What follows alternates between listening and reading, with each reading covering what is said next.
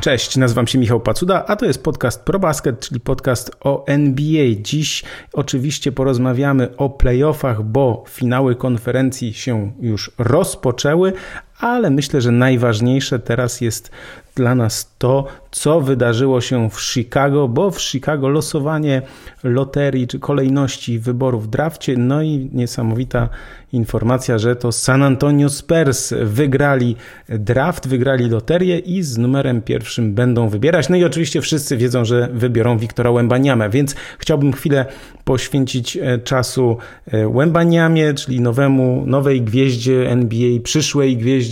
NBA, która będzie grała w jednej drużynie z Jerem, Jeremim Sochanem, więc to jest na pewno bardzo duże wydarzenie. O tym, kto tam e, zwycięzcą numer dwa w tym drafcie jest, to też powiem. Myślę, że chwilę poświęcę Morantowi. Ja Morant niestety, jak pewnie wielu z Was wie, znów e, dał się gdzieś tam sfotografować czy nagrać e, z bronią w ręku. I oczywiście posiadanie broni w Stanach Zjednoczonych w wielu stanach nie jest zabronione, natomiast jest to, to co zrobił, jest naruszeniem pewnych zasad i norm, i też ogólnie rzecz biorąc, naraził się bardzo NBA. I ja mam taką teorię, powiem ją teraz i powiem też, znaczy rozwinę troszkę później. Moim zdaniem możemy tego chłopaka nie zobaczyć w NBA przez bardzo długo, a nawet nie wiem, czy to nie jest bardzo duży krok ku no nie chcę powiedzieć, że może zakończeniu kariery, ale myślę, że ma bardzo, bardzo, bardzo długą drogę przed sobą, żeby jeszcze wrócić do NBA. No i oczywiście muszę powiedzieć o tym, że Denver Nuggets wygrali z Los Angeles Lakers, a Miami Heat wygrali z Boston Celtics. I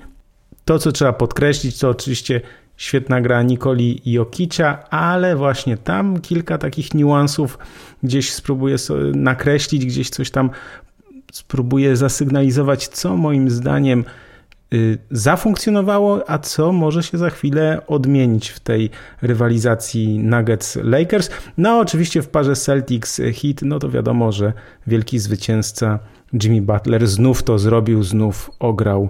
którąś z drużyn, któregoś z rywali w playoffach i Celtics wyrwali wygraną w Bostonie, także tutaj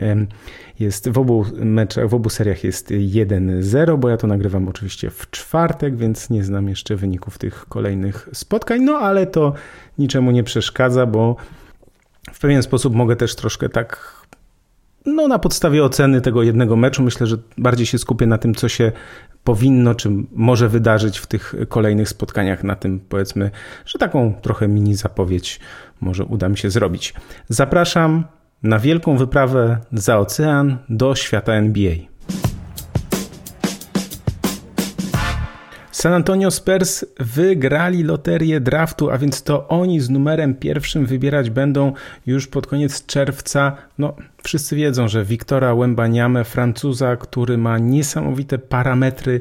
budowę ciała, ma ponad 220 cm wzrostu, 19 lat, a więc jeszcze może rosnąć. Niesamowicie jest sprawny, bardzo wysoki, z świetnym rzutem. To jest Mówi się, że to jest największy talent od czasu Lebrona, a więc od 20 lat. A co ciekawe, są też dziennikarze, eksperci, którzy mówią, że to jest największy talent w ogóle w sporcie zespołowym amerykańskim. Taki, no, że perspektywiczny, że jest ogromna szansa, że on będzie naprawdę wielkim, niesamowitym, znakomitym zawodnikiem. No i dlatego właśnie, ponieważ już od kilku lat wiadomo było, że Łębaniama w tym drafcie w końcu e, do niego przystąpi, no może to zrobić, mógł to zrobić właśnie teraz, kiedy już ma skończone 19 lat. No i kilka drużyn, wiadomo, takich jak na przykład Detroit Pistons, takich jak San Antonio Spurs, takich jak Houston Rockets, to te zespoły no, miały tego świadomość. Oczywiście, że oficjalnie nie można tego przyznać, natomiast no, wiadomo, że zespół San Antonio Spurs oddając Dejante Mareja, decydując się na przebudowę taką generalną, no można powiedzieć, że nie było tam, że nie, nie było przypadków z oddaniem Mareja. To znaczy podjęto taką decyzję, że spróbujmy, dajmy szansę losowi, dajmy sobie szansę na to, żeby właśnie Anusz Widelec się uda wylosować numer pierwszy i wtedy, no wtedy znów, znów tak jak ponad 30 lat temu i ponad 20 lat temu. David Robinson wybrany został przez Spurs y, z numerem pierwszym. Taka legenda. Jeśli tutaj są młodzi słuchacze i nie wiedzą, kim był David Robinson, to trzeba tę lekcję odrobić. No bo David Robinson w Galerii Sław i y, no, jeden z takich y, topowych zawodników lat 90., a potem jego następcą był Tim Duncan, którego już myślę, że wszyscy kojarzą. Tim Duncan, nawet zawodnik, który zdobył z San Antonio Spurs i z trenerem Grego, Gregiem Popowiczem razem pięć mistrzowskich tytułów, bo zaczynali w 99, to jeszcze razem z Davidem Robinsonem, a potem 2003, 2005, 2007 i jeszcze 2014. A więc wszyscy wiemy, wszystkie znaki na niebie i ziemi mówią, że Wiktor Łębaniama trafi do San Antonio Spurs, że to jego wybiorą z numerem pierwszym. Oczywiście mogliby wybrać kogoś innego, no ale to prawdopodobieństwo jest chyba większe chyba jest trafić e, szóstkę w totka niż e, Spurs mieliby wybrać kogoś innego, więc myślę, że tego możemy być absolutnie pewni. Czy Łębaniama pasuje do Spurs? Absolutnie tak. Oni mają młodych e, zawodników, nie mają też takiej jednej gwiazdy to będzie zespół Łębaniamy, a Devin Wessel, czy Keldon Johnson, czy Jeremy Sochan to będą właśnie ci młodzi zawodnicy, którzy go przywitają i razem z nim będą chcieli rosnąć, razem z nim będą chcieli budować e, tę drużynę, być częścią tego e, zespołu. Usłyszałem w jednym z podcastów ESPN team, który ma strasznie trudne do wypowiedzenia nazwisko McMahon, powiedział, że po pierwsze y, przytoczył słowa, które już wcześniej też do mi wysłał, ponieważ go poprosiłem y, o taką opinię o Sochanie, więc on nie miał tej opinii, ale zacytował y, trenera Grega Popowicza, który przyznał, że, że Sochan najbardziej przypomina mu Manu Ginobiliego, co było dosyć zaskakujące i zresztą w ostatnim podcaście jest o tym mowa u Briana Windhorsta. Właśnie McMahon mówił o tym, że E, no, porównał do Ginobiliego, znaczy przytoczył te słowa, też przyznał, że to nie jest zbyt częste, żeby trener Greg Popowicz kogoś aż tak bardzo chwalił, więc to też uznał za duży, duży plus. No i też jakby wszyscy tam dyskutujący byli zdania, że jeśli mm, Jeremi będzie rzeczywiście jest takim trochę następcą, czy drugą wersją, nową wersją Draymonda Greena, to rzeczywiście on może być tym zawodnikiem, obok którego y, Łębaniama może się świetnie odnaleźć. Wiadomo, że to nie jest tak, że teraz jak przychodzi Łębaniama, to mamy, słuchajcie, nie wiem, faworyta do Mistrzostwa NBA 2024 to San Antonio Spurs. Jeszcze nikt nie przyszedł do NBA, przynajmniej w ostatnich, nie wiem, 30-40 latach y, i nie był od razu z miejsca y, faworytem czy zawodnikiem, który inaczej, może zawodnikiem, który od razu uznano by, że wejdzie na najwyższy poziom i będzie największą gwiazdą ligi, będzie od razu ten zespół wyciąga z dna na, na, na szczyt no to, to tak nie działa. Oczywiście pamiętamy, że San Antonio Spurs y, mieli taki, taką sytuację właśnie, że z powodu kontuzji zresztą Davida Robinsona, który stracił chyba cały sezon, to w tym 98 roku właśnie Spurs wylosowali numer jeden draftu, wybrali Tima Duncana, no i w kolejnym sezonie nagle jest i Tim Duncan obok Davida Robinsona, więc to jest trochę taki no, przypadek y, zupełnie inny niż, niż tutaj mówimy, dlatego że tutaj mamy po prostu młodą drużynę, która nie ma takiej gwiazdy weterana. Czy Spurs będą chcieli, mm, czy będą szukali y, zawodnika, takiego weterana, który mógłby pomóc Łębaniamie, czy mógłby wzmocnić zespół. Oni mają y, zasoby czy przestrzeń w tym budżecie obowiązkowym, mm, nawet nie muszą przekraczać salary cap, po prostu muszą nawet dojść do tego poziomu minimum, żeby powinni kogoś zatrudnić, żeby gdzieś tam nie płacić tych dodatkowych e, pieniędzy, no bo w NBA też wszyscy mówią o salary cap, o tym górnym limicie, potem i tym nakładanymi opłatami, ale jest też dolny limit, no bo nie można sobie zrobić drużyny za 10 milionów, tylko trzeba mieć jednak tak zbudowany zespół, żeby, no żeby też bić się o najwyższe cele i jak ktoś ma ten mm, budżet poniżej tam ustalonych e, pewnych norm czy limitów, to e, śmiesznie jest tak, że zawodnicy doda tę niewykorzystaną kwotę. Z tego co pamiętam, rozdzielają, klub musi rozdzielić właśnie między, między zawodników. No ale to tylko taka dygresja. Jeśli chodzi o Spurs, to Owszem, spodziewałbym się takiego ewentualnego ruchu w stylu pozyskania, na przykład próby pozyskania Freda Van Vlita na przykład, chociaż ja nie jestem pewien, czy to jest taki zawodnik, który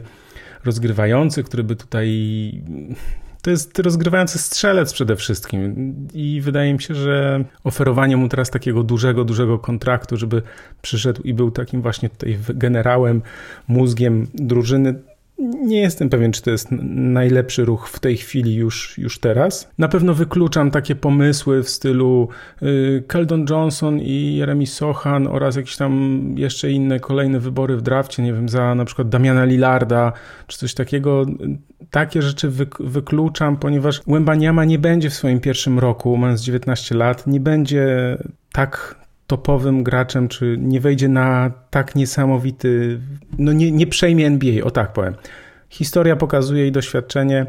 że kilka lat musi upłynąć, zanim zawodnicy wejdą na ten poziom superstars. Oczywiście, że Łębaniama będzie teraz niesamowicie promowany przez NBA. Hotele w San Antonio na tym zyskają, bo dziennikarze i kibice będą tam przyjeżdżać. Yy, oczywiście ceny biletów wzrosną na mecze Spurs, to jest wiadome. Będą transmisje w tych ogólno ogólnokrajowych y, stacjach. Oczywiście to wszystko będzie rosło, natomiast krokiem takim szczebelkiem czy, czy jednym schodkiem do, do pokonania, to myślę, że jest to, że ten zespół powinien walczyć o playoffy w przyszłym sezonie, czyli walczyć o ósemkę i ma ku temu spore szanse, bo, bo rzeczywiście, no, jak to wszystko się tam dobrze poukłada, zawodnicy zdobędą trochę doświadczenia, znaczy zdobyli teraz doświadczenia, Łębaniama wejdzie do NBA, wiemy, że jest w stanie grać na tym najwyższym poziomie, ale musi też się troszkę nauczyć tej gry w NBA, bo wszystko będzie też dla niego nowe, więc zakładam, że to nie będzie faworyt do mistrzostwa od razu, tylko gdzieś powiedzmy do walki o playoffy. A jeśli miałbym skomentować jeszcze tę kolejność draftu, no bo Spurs jedynka, wiadomo, wszyscy na tym jesteśmy skupieni, ale warto odnotować, że Charlotte Hornets wylosowali numer 2, Portland Trail Blazers numer 3 i dopiero czwarte i piąte Houston Rockets i Detroit Pistons, a więc drużyny, które miały, tak jak Spurs, najwięcej szans na numer jeden, czyli 14%. A więc tak, Charlotte Hornets to jest bardzo ciekawe, bo z tego co czytałem już gdzieś tam, to oni będą wybierać innego zawodnika niż Scott Henderson. Ja tak się nie znam za bardzo na zawodnikach, którzy przychodzą do NBA, więc nie będę o tym opowiadał i, i udawał, że się znam, ale to, co jest myślę, że ważne i ciekawe, to to, że Charlotte Hornets muszą sobie odpowiedzieć na pytanie takie, czy chcą wziąć innego gracza niż Henderson, który jest rozgrywającym i stawiać nadal na Lamelo Bola, czy przypadkiem nie spróbować, no ja akurat bym to zrobił, ale, ale ja to ja wymieniłbym po prostu Lamelo Bola, to znaczy próbowałbym go wymienić yy, i też jeszcze coś na tym zyskać, a po prostu yy, postawić na Hendersona i no i troszkę tak odmienił kierunek yy, dla tej drużyny. Bardzo ciekawe jest też to, że Portland Trail Blazers mają numer 3 i wiadome jest to już teraz, że będą tym numerem draftu handlować i mogą naprawdę sporo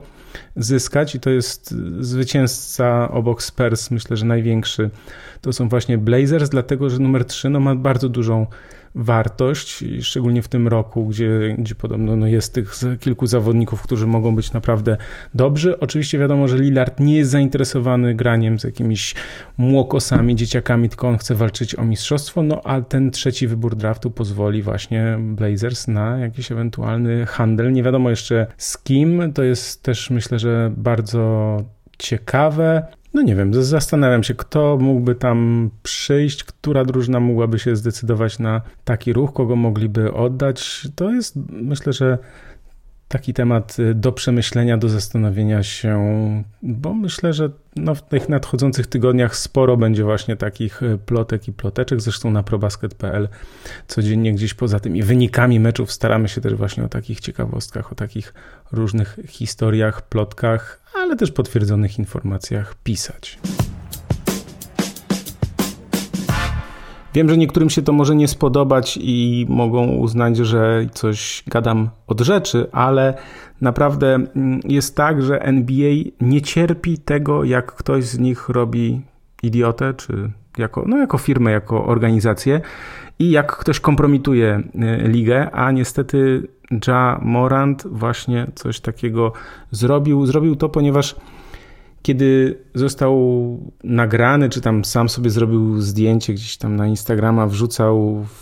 z jakiegoś strip clubu, mm, miał broń w ręku, nieważne co tam jeszcze było, coś tam walało po podłodze, jakieś banknoty. No ogólnie gość się bawi w gangsterkę,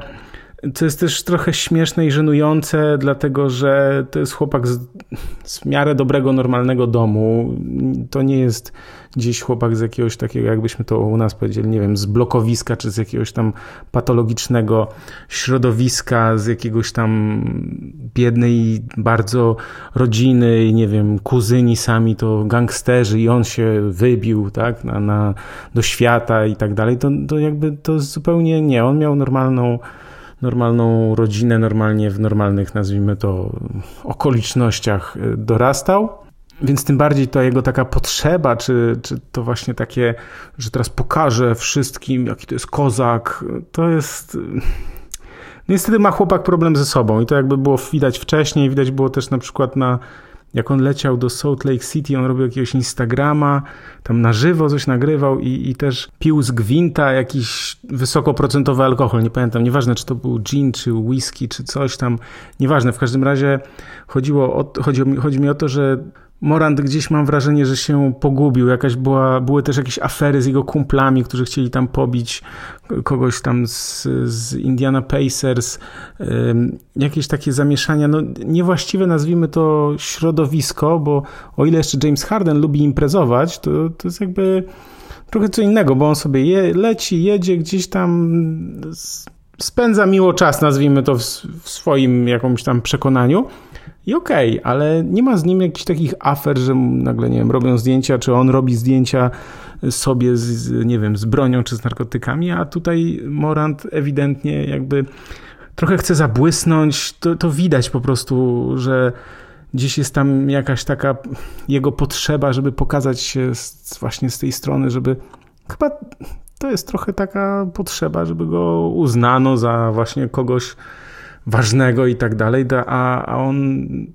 a to może uzyskać przede wszystkim szacunkiem na, na boisku. Dobra, słuchajcie, ja nie chcę się bawić oczywiście w psychoanalizę, nie, nie, jestem od tego, nie znam się na tym, nie jestem fachowcem, natomiast jakby mogę powiedzieć, co jakby widzę i to, co ten też mowa ciała, body language, co mówi mi i też innym osobom, których gdzieś tam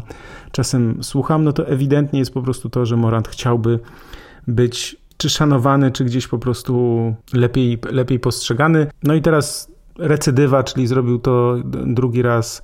mu się zdarzyło, a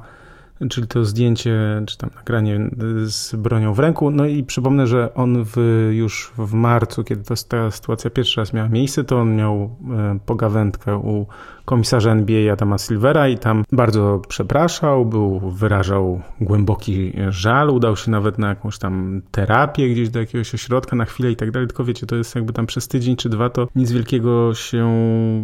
nie można no, takiego super efektu osiągnąć, jakiejś takiej trwałej zmiany, to zresztą mamy dowód w tym, że właśnie to nagranie się e, pojawiło i, i po prostu Morant znów e, ma problem. A to, co jest najważniejsze w tym wszystkim, to niestety jest to, że NBA nie odpuszcza takich rzeczy i moim zdaniem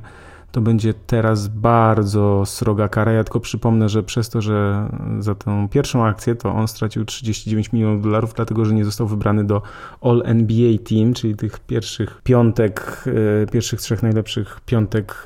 sezonu zasadniczego i przez to stracił taki tam bonus przy, przy kontrakcie, więc jakby to są ogromne, ogromne pieniądze, które już stracił i które może stracić po raz kolejny, dlatego że jeśli teraz zostanie zawieszony na co najmniej co najmniej 20 spotkań, czy dokładnie 17 czy 18, to, to jakby to jakby no nie będzie możliwości, dlatego że jest ustalono, że no, żeby być w tym pierwszym, w tych składach, to trzeba rozegrać co najmniej 65 meczów, jeśli się nie mylę. Więc y, to, że strata finansowa to jest jedno, natomiast moim zdaniem NBA będzie chciała też pokazać, y, dlatego że tam nie ma, nie ma litości, to znaczy albo gramy w jednej drużynie, albo dostosowujesz się, to jest firma, to jest korporacja, to jest wielki biznes, a jak chcesz tutaj czarować, nie wiem, zgrywać kogoś, kto będzie chciał pokazywać, że no, że on może czy coś, to jakby NBA myślę, że nie zawaha się przeciwko nikomu użyć najostrzejszych dział, bez względu na to, kto by to był. Dlatego, że trochę jest tak, że po prostu ten, ta lokomotywa jedzie dalej i się nie przejmuje takimi rzeczami, nie zawraca sobie głowy, bo po prostu nie ma o czym, nie ma po co też e, poświęcać czasu na, na pewne rzeczy. Są zawodnicy, którzy wypełnią tę lukę. Oczywiście chodzi mi o bycie gwiazdą, a nie oczywiście o o to, że w składzie Memphis Grizzlies mieliby wypełnić, no bo to byłby ogromny problem dla Memphis oczywiście, gdyby go zawieszono na przykład, nie wiem, na rok albo coś takiego. No moim zdaniem to jest nie do obrony i nie wiem, czy jakiekolwiek tłumaczenia e, mogą to zmienić. Wydaje mi się, że Moran po prostu zostanie zawieszony na wiele spotkań. Też warto zauważyć to, co zrobili Memphis Grizzlies, którzy poprzednim razem byli tacy ostrożni w reagowaniu. Tak teraz po prostu, jak tylko się to pojawiło nagranie, to Grizzlies opublikowali taki komunikat, czy wydali takie oświadczenie, że są świadomi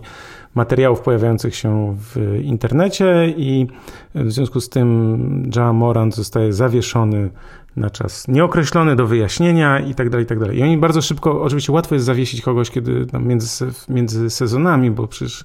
Memphis teraz e, nie grają, ale to jest, ja to zrozumiem też jako taki bardzo jasny komunikat w tym kierunku, że po prostu nie życzymy sobie, żebyś to robił, jesteśmy zmęczeni twoim zachowaniem, przestań się zachowywać jak dzieciuch, bo to jest miejsce dla dorosłych ludzi, a nie dla pozerki, lancerki i jakiejś pseudogangsterki i myślę, że NBA będzie bardzo chciała mocno to, to podkreślić i zaznaczyć, i dlatego ta kara będzie zawieszenia będzie bardzo wysoka. Trwa karuzela trenerska w NBA. Mike Budenholzer z Bucks, Nick Nurse z Raptors, Monty Williams Suns, Doc Rivers Sixers, Steven Silas z Rockets zostali już zwolnieni i to jest jakby nie koniec tego wszystkiego być może, dlatego że zobaczymy, co się stanie jeszcze z kilkoma szkoleniowcami. Mnie jednak mimo wszystko zaskakuje zwolnienie Mondiego Williamsa. Ja wiem, że jest nowy właściciel, który gdzieś tam chyba nie po drodze mu z Monty, z Monty Williamsem. Krótko tylko powiem, ja bym chciał jako wierny fan Janisa, żeby Monty Williams trafił do Milwaukee Bucks. Y, Nick Nick Nurse idzie do Phoenix i tam się i tam się męczy po prostu. Jeśli chodzi o Doka Riversa, to ja przyznaję się, że po prostu. Znaczy, nawet nie chodzi o to, że jestem antyfanem, tylko jakby troszkę mam poczucie, że rozpracowałem gościa już dawno temu. To jest dużo gada, mało robi w sensie konkretnego, dużo gada, opowiada, ma te motywacyjne, wspaniałe gadki, ale to jest gość, który nie potrafi zareagować właściwie na sytuację na boisku i przegrał po raz kolejny kolejną serię, którą powinien był wygrać, przegrywał kiedy prowadził 3 do 1 i to nie raz. Doc Rivers moim zdaniem nie jest trenerem na poziomie NBA, to znaczy, że są lepsi od niego fachowcy, którzy potrafią reagować. To jest 30 posad trenerskich, to jest facet, który no, poza tym mistrzostwem z Boston Celtics, wokół którego się niesamowite legendy po prostu. On stworzył swoją legendę, rozprawiając o tych Boston Celtics, którzy tam byli wspaniali, wielcy, a to jest też bójda na resorach, to znaczy fajnie, że oni wygrali, ale wiecie, to jest też tak, że oni zdobyli jedno mistrzostwo w 2008 roku, potem w 2010 y, wicemistrzostwo, czyli wygrali wschód i w finale NBA przegrali, ale no on tam powinien 4, 4 lata z rzędu być w finale, a nie, a nie dwa. To kreowanie Riversa jest po prostu moim zdaniem nieuprawnione i to nie jest moim zdaniem trener po prostu na, na poziomie NBA, gdyż, po prostu, gdyż się nie sprawdził. Zarówno w Clippers miał bardzo długi okres, kiedy mógł zrealizować, że tak powiem, swoje taktykę, swoją taktykę i swoją wizję, natomiast gdzieś tam zawiódł w najważniejszych momentach wielokrotnie i tak samo w Filadelfii, więc ja po prostu uważam, że no kto zatrudni Doka Riversa, ten po prostu popełni błąd. To jest dla mnie jasne, dlatego że prędzej należy dać po prostu szansę młodym trenerom, którzy są gdzieś tam perspektywiczni z jakąś wizją, koncepcją, i, a, nie, a nie Riversa jako pierwszego szkoleniowca. Jeszcze tylko o Phoenix Suns powiem, że bardzo jestem ciekaw, jak to zostanie poukładane, bo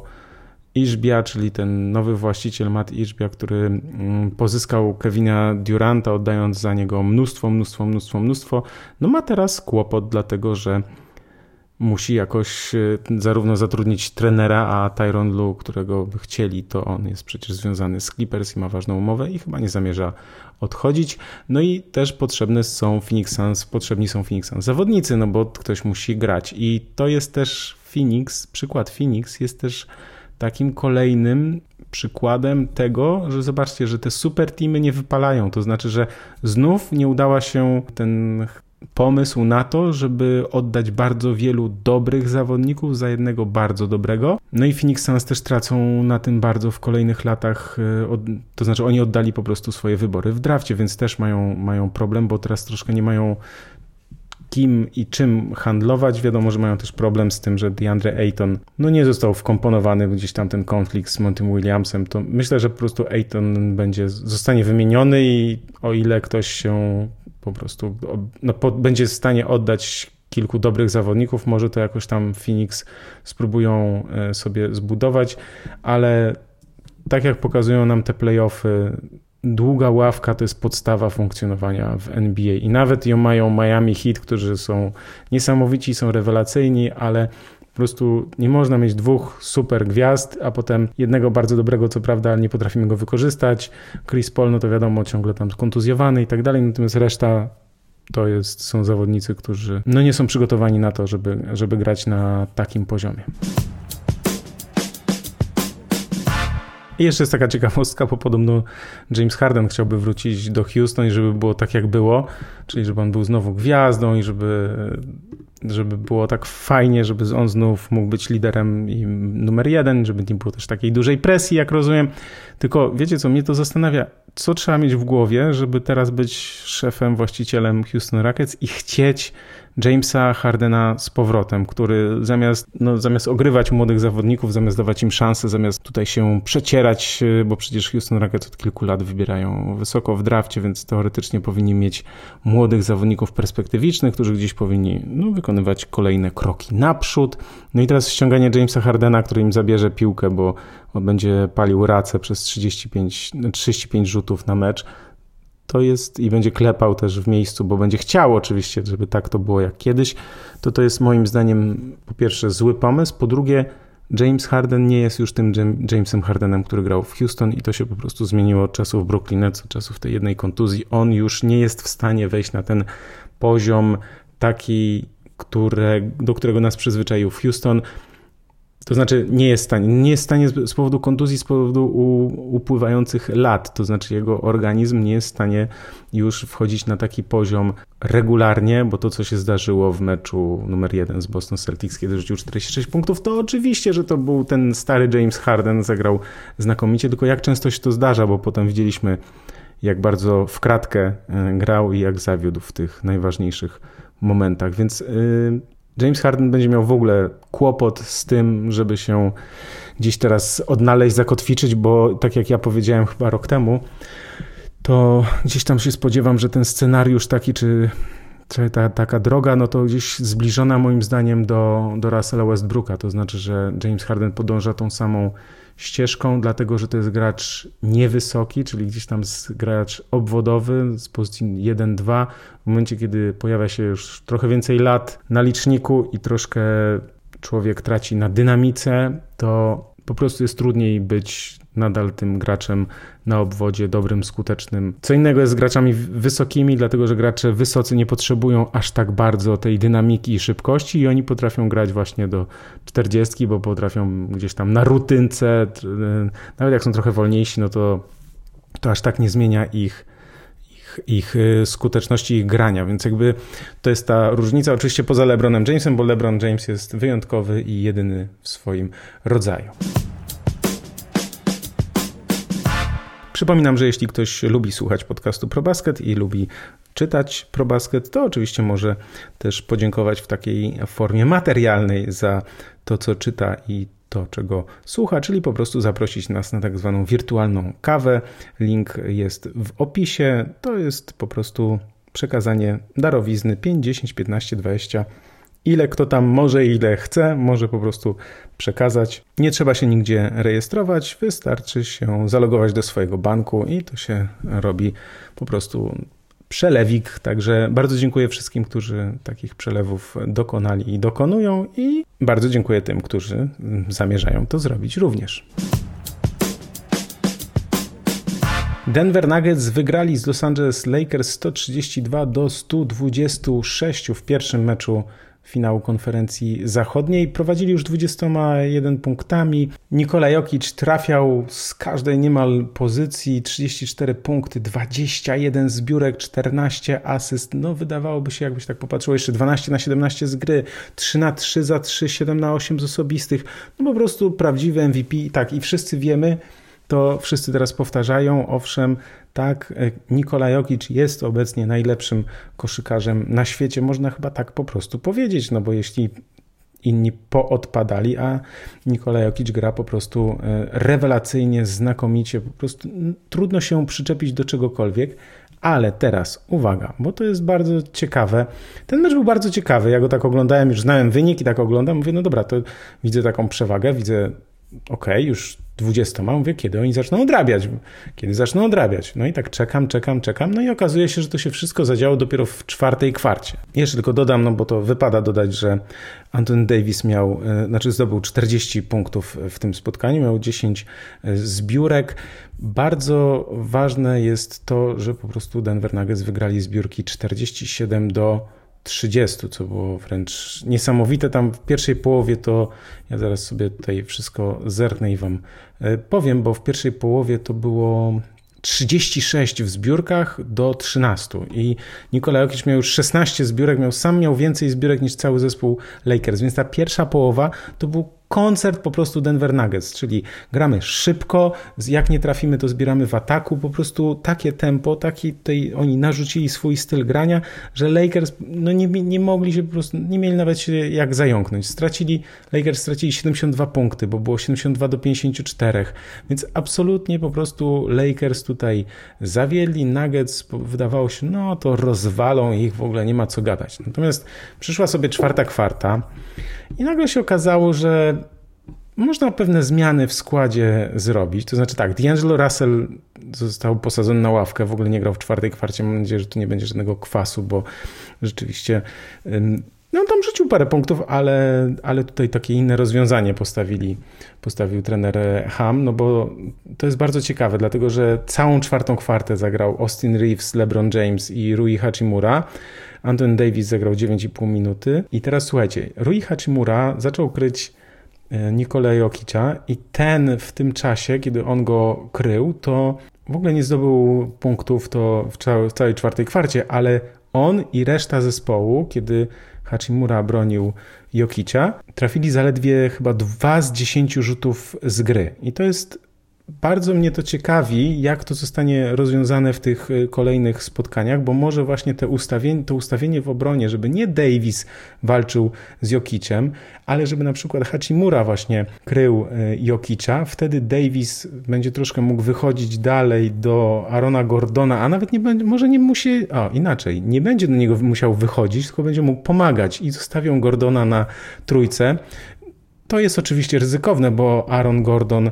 może się okazać, że trafi nagle trzy trójki z rzędu z czystej pozycji i będzie, poczuje po prostu moc, jak to się mówi, ale właśnie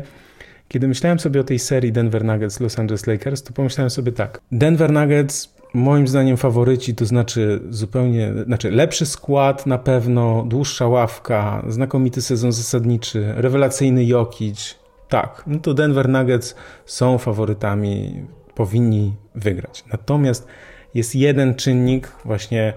nie na papierze, tylko taki czynnik psychologiczny, czy czynnik takiego doświadczenia,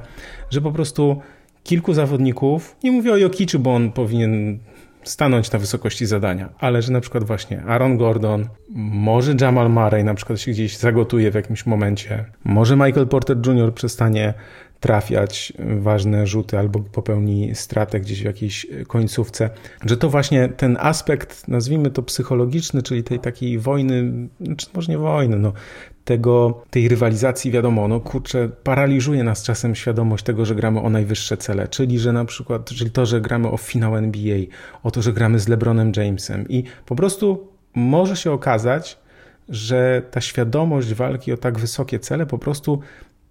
niektórych zawodników Denver Nuggets sparaliżuje, ale oczywiście nie dosłownie sparaliżuje, tylko po prostu sprawi, że oni zagrają jeden czy dwa słabsze mecze właśnie albo popełnią jedną czy dwie straty w kluczowym momencie. I jakby tutaj tylko w,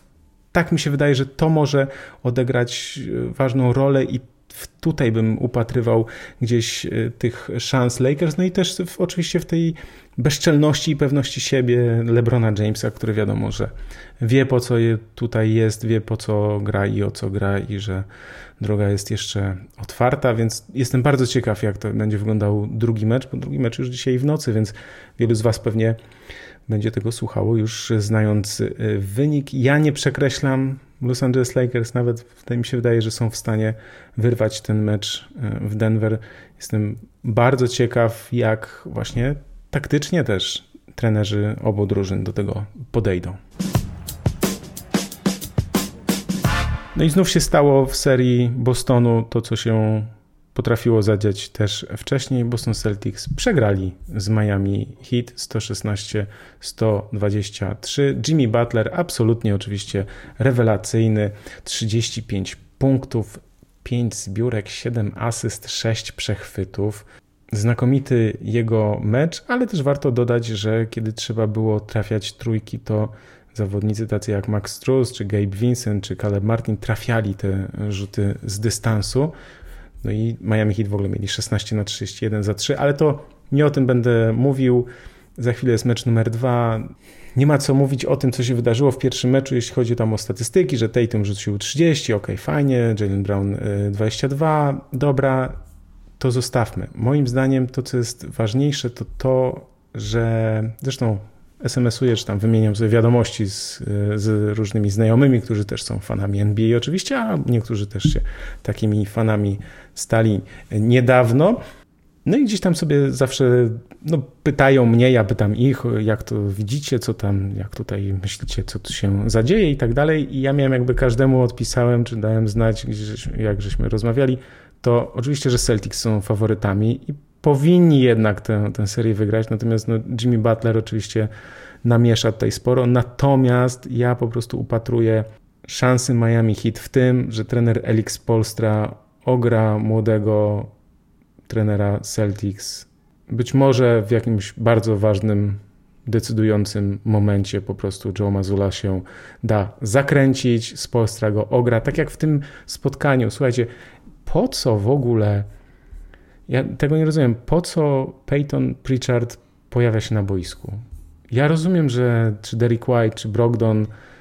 czy Tatum mieli po cztery faule, ale wystawiać Pritcharda, którego momentalnie jest Pritchard na boisku i momentalnie pojawia się takie ustawianie gry w ataku przez Miami Heat, że jest po prostu e, przekazanie i na przykład Jimmy Butler gra e, przeciwko Pritchardowi, jest e, switch po prostu przy, przy zasłonie. Więc absolutnie takie błędy, czy to wcześniejsze granie bez Roberta Williamsa i Ala Horforda jednocześnie, tak, co się nagle okazało, że oni do tego wrócili, bo grali tak rok temu i nagle się okazało, że to super i wszyscy zawodnicy mówią, że to super i tak dalej, i tak dalej. Trzeba było już dużo wcześniej tak grać, bo, bo wiecie, bo to jest też tak, że rozumiem, że taką ideę, że musimy trochę się dostosować do rywala, Miami Heat mają niższy skład tak dalej, no ale jak jesteś mocny, to musisz samemu narzucać styl grania i to niech rywal się do ciebie dostosuje i niech to on ma problem, a nie ty udaj, znaczy ty trochę oddajesz mu, że to on jest ważniejszy czy silniejszy, więc to jest jakby moim zdaniem problem. Też nie rozumiem dlaczego e, czy Mike Muscala nawet, czy Grant Williams, że oni nie grają praktycznie w ogóle, to, to jest dla mnie duże zaskoczenie, w sensie trener Celtics niestety w tych playoffach moim zdaniem pokazuje, że jeszcze nie jest gotowy na to, żeby być, no żeby grać o te najwyższe cele. bo tak samo było też w tych poprzednich seriach, gdzie tam się zdarzały różne sytuacje, czy różne ustawienia ataku, czy brak wzięcia, znaczy nie wzięcie czasu w momencie, kiedy można było wziąć jeszcze w końcówce, czy właśnie takie ustawianie i wystawianie, czy niegranie Grantem Williamsem. Ja jestem bardzo rozczarowany tym, jak grają Boston Celtics, ale też jest ważna kwestia, taką powiem na koniec, bo to też fajnie jest zobaczyć, dlatego że wiele osób uważa, że ta seria Celtics Heat to jest tak naprawdę walka taka psychologiczna, to znaczy to są dwie drużyny, które grają gdzieś podobnie, też jest bardzo dużo takiej walki fizycznej, ale to jest, to jest walka taka psychologiczna o to, kto nie da się złamać, o to, kto komu narzuci ten swój styl gry. I ja powiem szczerze, że jak ja widzę nawet tej Tuma, który rzuca 30 punktów, że on się po prostu męczy, że on nie ma w sobie takiego, to może to jest oczywiście niewłaściwa jakaś interpretacja, ale gdzieś ten jego, ta mowa ciała powinna być taka, taka która daje po prostu, no podcina skrzydła rywalom, tak? Czyli taka, taka, która po prostu jest dominująca, która, od której, po której się odechciewa przeciwnikowi grać, tak jak zresztą zachowuje się często Jimmy Butler, który właśnie po prostu po swoich skutecznych akcjach jeszcze coś powie, jeszcze coś e, dogada, albo puści oczko, albo się uśmiechnie i tak dalej. I jakby widać, że on jest tak pewny siebie, że trudno się przeciwko takiemu zawodnikowi gra. I naprawdę w NBA bardzo dużo jest takiej wojny psychologicznej, czy właśnie takiej o tym, kto się czuje jak lepiej, czy ktoś się czuje niepewniej, czy ktoś się czuje pewnie. I, i często, czy czasem, czy często, to różnie bywa, ale tym się właśnie wygrywa decydujące spotkania, że ktoś się czuje pewnie i ten drugi, który widzi to, że, że tamten się czuje pewnie, to wtedy on się czuje niepewnie. No to tak, taka jest y, do tego droga. Jestem bardzo ciekaw, jak się ułoży mecz numer dwa. Nie wiem, czy Miami Heat są w stanie grać tak długo i do końca dowieść to wszystko do finałów, bo to jest naprawdę no to będzie naprawdę niesamowite. Natomiast na pewno wiem, że jeśli Boston Celtics nie wygrają meczu numer dwa, to będą mieli wielki, wielki, ogromny kłopot, no i oczywiście też przychylam się do takiej opinii, że NBA to by chciała finał Boston Celtics Los Angeles Lakers, a może się zadziać Denver Nuggets Miami Heat, ale słuchajcie, każdy finał będzie piękny, jeśli Jimmy Butler e, pokona Celtics i zapewni swojej drużynie awans czy udział w finałach, to będzie też wielkie wydarzenie. Ja zwracam Waszą uwagę, że tak naprawdę to ktoś mi to przypomniał, a nawet w czasie transmisji było tego przypomnienie, to trener Van Gandhi mówił, że przecież Miami Heat byli 3 minuty czy tam 5 minut od tego, żeby w ogóle w tych playoffach nie grać, bo oni przecież odpadli, znaczy nie odpadli, tylko tak, przegrali pierwszy mecz play-inów z Atlantą, a potem męczyli się z Chicago i niewiele brakowało, żeby tego meczu po prostu nie wygrali z Chicago Bulls. I w ogóle byśmy nie mieli Miami Heat tutaj w playoffach, więc to jest niesamowita historia, że drużyna z ósmego miejsca gra w finale konferencji, kiedy nie jest sezon przerwany, nie wiem, nie jest to bańka, nie jest to skrócony sezon też, podkreślam, tylko to jest normalny sezon, w którym ta drużyna grała, o Jezu, piach straszny w porównaniu do tego, co grała jeszcze w zeszłym sezonie i do tego w porównaniu do tego, co gra teraz, no to to jest w ogóle nieba ziemia. No dobrze, to by było tyle. Chciałbym podziękować za uwagę i powiedzieć, że spotkamy, usłyszymy się za tydzień. Potem będzie tydzień przerwy ze względu na moje wakacje, ale to już opowiem za tydzień. Natomiast y, no też zapraszałem wszystkich, pamiętam, zapraszałem na to takie spotkanie na, na SGH-u. Miała być transmisja na YouTubie, ale coś tam nie wypaliło z tym, że nie było na żywo, ale jest tego zapis. Chciałem to nawet wrzucić e, jako oddzielny podcast w formie audio gdzieś tam na Spotify, ale to nagranie, znaczy dźwięk jest na tyle słaby, że ja sobie tak pomyślałem, wrzucam link w opisie, jak ktoś bardzo chce posłuchać o mojej pracy dla Jeremiego Sochana, o probaskecie i tak dalej, to wrzucę link w opisie. Natomiast y, no, wydaje mi się, że po prostu po sezonie nagram też taką y, no taki podcast, gdzie będę odpowiadał właśnie, opowiem o tym, o wielu tych rzeczach jeszcze raz, niech to będzie ładnie nagrane, ja będę mógł też na spokojnie sobie tutaj przemyśleć i podsumować i gdzieś tam uzupełnić może to, co wcześniej mówiłem i też po prostu gdzieś tam zbiorę różne e, pytania i będzie to jakoś tak ładnie zebrane, ładnie ułożone, więc to po sezonie takie nagranie. A tymczasem dziękuję, zapraszam oczywiście codziennie na ProBasket. Oczywiście łapki w górę, przypominam, na Spotify'u też tam są komentarze, sądy nawet, więc zachęcam do tego, żeby też podać dalej swoim znajomym. Pamiętajcie o tym, to jest ważne, jeśli lubicie, jeśli słuchacie, jeśli dotrwaliście do tego momentu, to znaczy, że jesteście moimi wspaniałymi, wiernymi słuchaczami. Ja wam bardzo dziękuję i dlatego proszę o tego lajka, o tą łapkę w górę. Dziękuję. Słyszymy się za tydzień w czwartek 25 maja. Dziękuję. Do usłyszenia, do zobaczenia. Michał Pacuda, kłaniam się.